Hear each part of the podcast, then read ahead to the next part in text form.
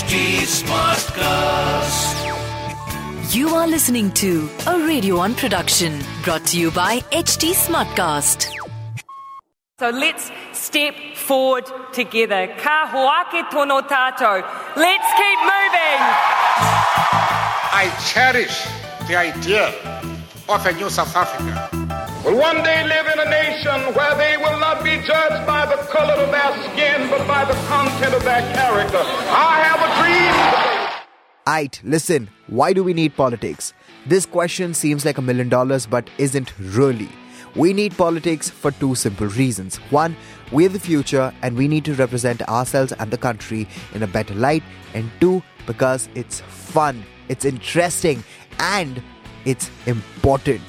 This is Aniket and I host the evening show on 94.3 Radio 1 and me along with Fabian sir getting you Politics for Dummies where we understand politics then and now. We understand politics right and left. So, what are you waiting for? Put on your headphones and strap on because you are going to have a ride of your life. Welcome. Joining us today is Mr. Fabian. Welcome back and a very happy week to everybody. Uh, the whole unlocking process has started in Delhi. So there are so many things that are happening simultaneously. Plus, the whole country is now actually reeling through the pandemic situation. So everybody is feeling a little optimistic, a little positive as well. Everything is getting assimilated. So that's a good news for us. But uh, we're not here to talk about what's the current scenario. We're here to talk about what happened a little bit in our past. So joining me is my teacher, Mr. K.P. Fabian. How are you doing, sir, today? Thank you, Aniket. Um, I'm doing well. Tomorrow in my complex, there will be a vaccination camp. Wow. But you are someone who's vaccinated through and through. You got both the shots, right? No, no, this is for those who are working for us, the maids and the drivers. Wow. This is so nice. This is very nice. Okay. So this is for everybody from 18 above. Anybody can get vaccinated tomorrow. Absolutely. Very cool. Yeah. Very cool.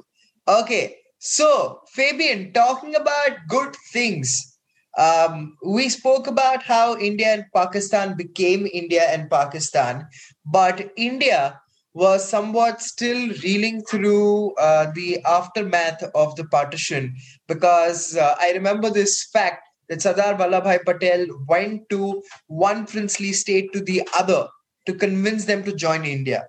Today, we're going to talk about those princely states. So, let's start with this how many states are we going to talk about? How many states were there back in the day, and uh, how many of them got with India immediately? Okay. Now, first of all, a bit of clarification about the expression the princely state. Yeah. A princely state can be as big as uh, Hyderabad, you know, the Nizam, which was, uh, what shall I say, almost seven times the size of Belgium. Wow. Okay? Yeah. Then it can be very small, what is called a Jagirdar.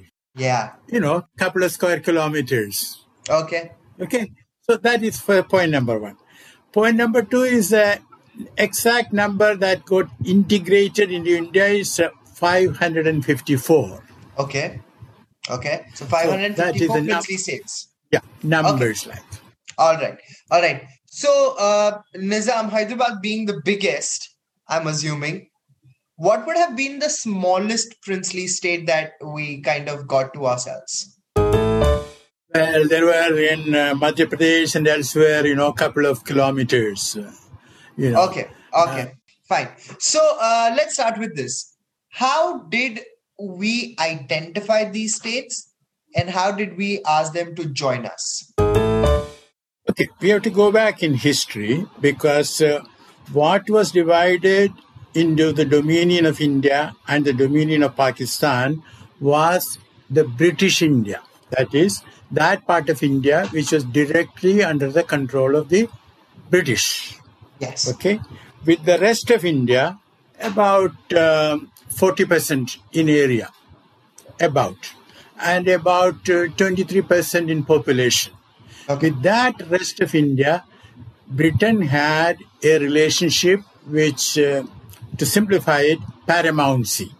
That means uh, it's a subsidiary alliance. You know what I mean? That is, Britain will have an oversight, not necessarily getting involved with day to day administration. In most cases, there will be a British resident, you know, who will be sort of, you can say, he will be a small viceroy. Okay. You follow? Yeah. So that was the arrangement. Now, very technically speaking, under the India Independence Act of 1947, the princely states had three options to join the Dominion of India, to join the Dominion of Pakistan, or, very, very technically speaking, be independent. Because if there is no paramountcy, if it lapses, then before the paramountcy came, they were independent. Yeah. Okay, very technical interpretation. But uh, Mountbatten had made it clear listen, you have to join, you know, you have to join one of the dominions, Yeah. and there you have to take into account proximity and also, you know, the political situation. Okay, now you take Hyderabad, you mentioned Hyderabad. The Nizam wanted to be independent. And he had a famous British lawyer called Monckton who sort of assisted him. Nizam told Attlee, the Prime Minister of UK, he wanted to join the Commonwealth. Attlee said, nothing doing. you are not independent, you cannot join the Commonwealth. Then he appointed uh, ambassadors to some European countries Okay. he started the talks with Portugal, saying that he wanted to lease the port of Goa because you know Hyderabad did not have uh, the seacoast. Yeah. And then he sent about 15 million pounds to Pakistan. Okay, so that is what he did. And what did government of India do? Well, government of India told him, "Look, listen, you can't do this. Okay, then the people in Hyderabad they revolted. There was a lot of violence because there was uh, an extremist organization called the Razakars. The Razakars, you know, Muslim organization, they started resorted to violence, and uh, you know the uh, the Muslims are only twenty percent of the population, and even among the twenty percent, a small minority had all the powers, government jobs and this and that. You know what I mean? So government of India took the line. Mountbatten also took the line. Listen, you have to join India. You have no choice. Okay.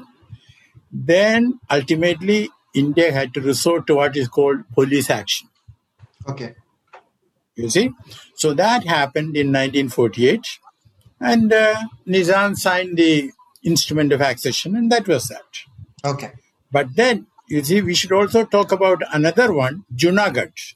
Junagadh was a small state, princely state in Gujarat, about 620,000, Yeah, yeah. more than half a million. Yeah. Now, he is a very interesting man. You know, he had 2,000 pedigree dogs. And he, in fact, conducted a marriage ceremony for uh, his two dogs. One is called Roshana, the other is called Bobby. and he spent, in today's money, almost two crores celebrating the wedding. Wow. Okay? All right. Leave that aside. His diwan was Bhutto. Bhutto, the grandfather of Benazir Bhutto, Okay. the father of Zulfikar Ali Bhutto. Okay. Okay? He was a diwan. So he got in touch with Jinnah and on the 11th of August 1947, the Nawab declared that he wanted to join Pakistan. 16th of September, Pakistan accepted it. Okay? Once again, people revolted and on 24th of October, mark Yeah. the date, the Nawab fled with his family Ah. and the dogs and a lot of money. It's okay. All right? And uh, on the 9th of November, in response to the demand from whatever was left in Junagadh, the Indian army stepped in, and then later, India held a referendum. And uh, with vast majority, the accession to India was accepted. Okay. That was what happened in Junagadh. We have also talked about Hyderabad. Now let us talk, if you like, about Jammu and Kashmir. Oh baby, this is everybody's favorite topic. Um, yes, definitely. But before that, we can before we come to Jammu and Kashmir, let's take a small break and understand this. Um, if at all, Fabian, uh, these princely states would have not been a part of India, not been a part of uh, Pakistan, if that choice was given, what they would have been? What was this limbo state? See, as I said, politically, India was not going to permit Hyderabad, which is in the, you know, much inside India, to be a part of Pakistan. Yes. And let me also tell you, I come from Kerala. Actually, I come from the state of Travancore. Okay, Kerala consists of uh, Travancore, Cochin, and Malabar. Okay, now the king of Travancore, he wanted to be independent. Okay. And he said he got in touch with the consulate general of United States in uh, Madras, Chennai now, and said, "Listen, we have rare earths. You know, these elements are very much important for nuclear energy and all that."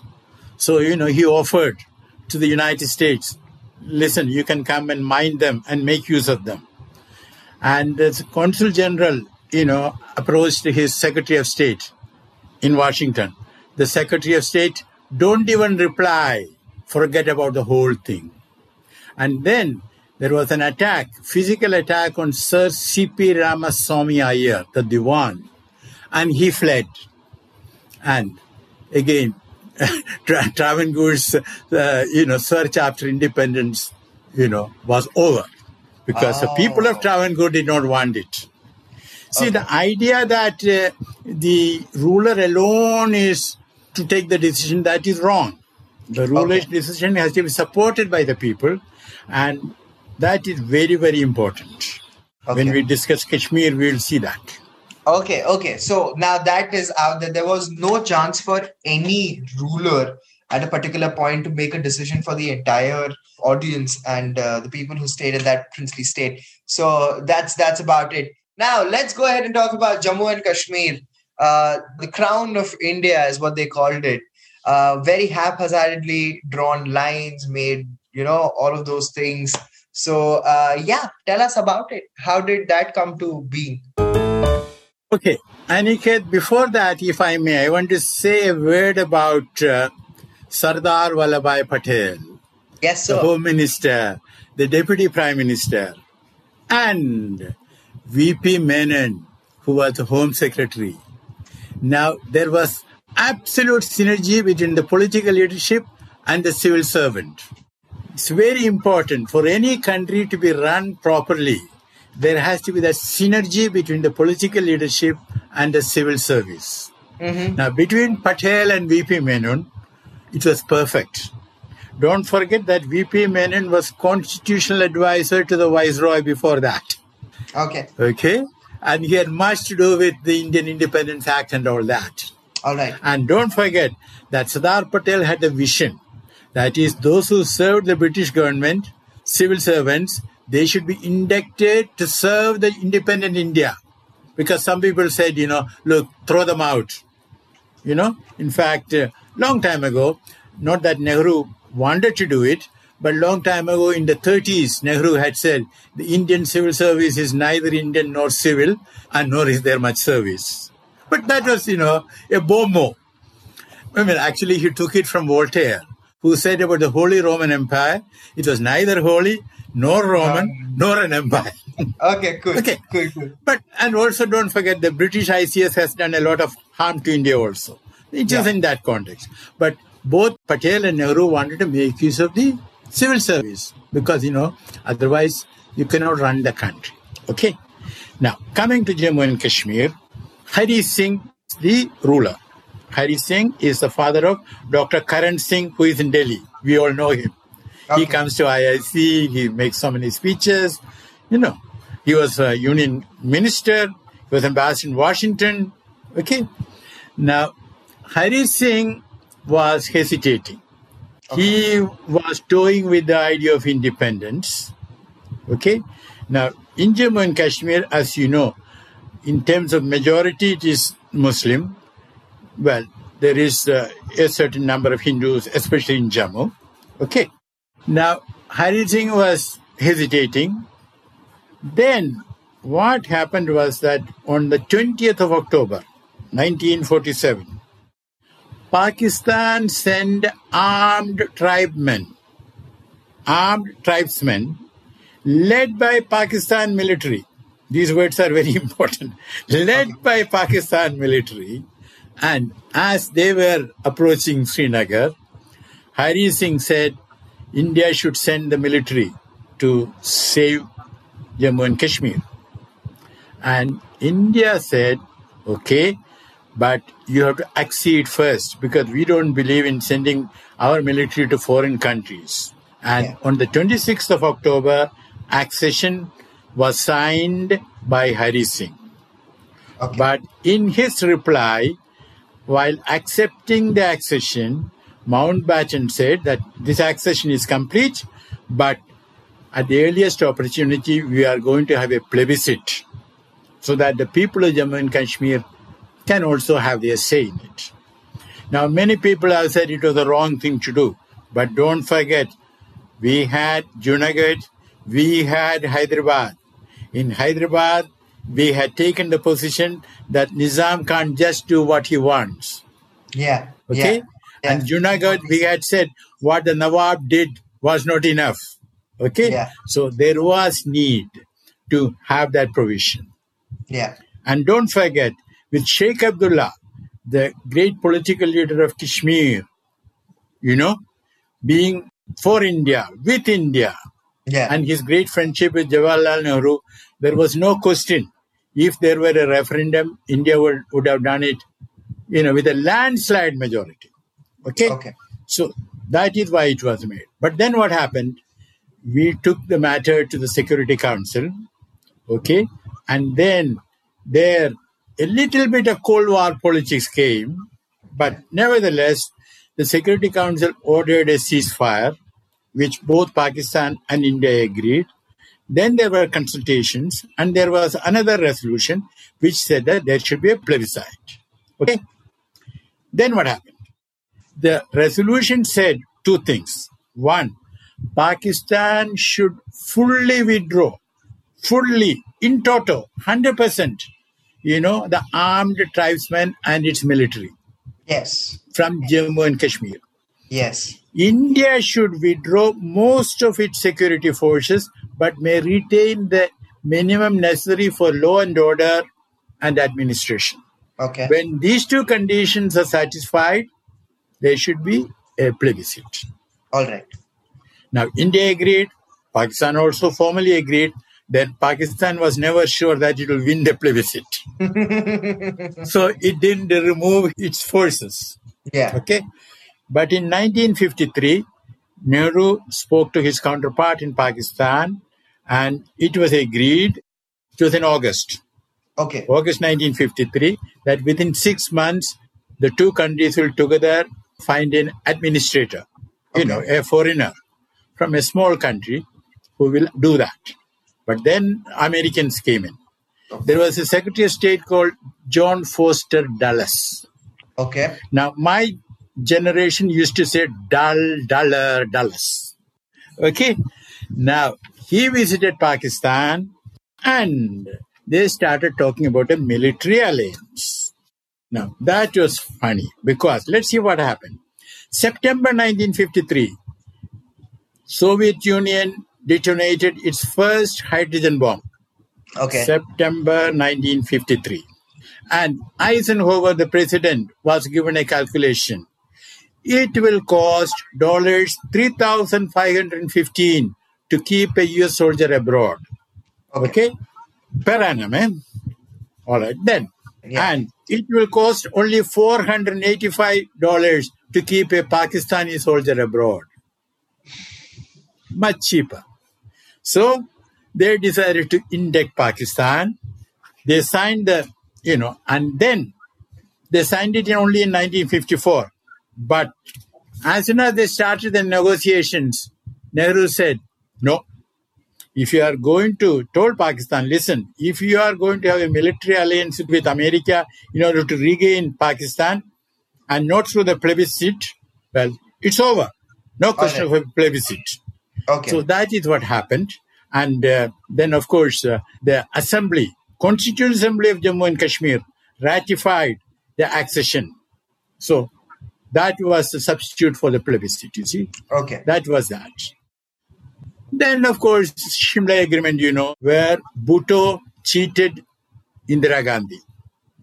Because he told her, Madam, uh, Prime Minister, if I go back without any agreement, you know, Okay. without getting the territory back, without getting the 93,000 POWs back, then the military will take over. So give me something. And then she said, let us finish with this Jammu and Kashmir thing, the LOC, keep it as international boundary. He agreed, but he said he can't include it in the written text. He will uh, work on it and, you know, that sort of thing. Now, actually, he was cheating. Yeah. Okay. So we gave back the territory. Of course, my view is that we had to give back the territory, uh, though we could have held on to it for a while. And uh, the POWs, again, is a wasting asset. We had to give it back. You know what I mean? But Yeah. we need not have permitted him to cheat us. And now, from time to time, Pakistan raises the issue, but that's okay. You know, there is nothing to discuss with Pakistan except, let me be very clear, vacation of aggression by Pakistan, the phrase used by V.K. Krishna Menon. Okay. There's okay. nothing else to discuss. All right. Okay. All right. There we are. Okay, so that's the story of Jammu and Kashmir. That's the story of other princely states that were, uh, you know, bought into India. And uh, now we also know that it wasn't one person's decision to whether be independent or be a part of the country. It was also counted on the people's reaction as well. Uh, I hope everybody learned something out of this episode. And of course, I did a lot because in school, history was just brushed over. This takes you in depth and this makes you a smarter person. Thank you, Fabian, for making us a little bit more intelligent today. And we'll see you next week with one more episode of Politics for Dummies. We'll talk about something international and uh, let's take it from there. Uh, see you, Fabian. Have a great week. Thank you. You too. Look forward to. This was a Radio 1 production brought to you by HT Smartcast. HT Smartcast.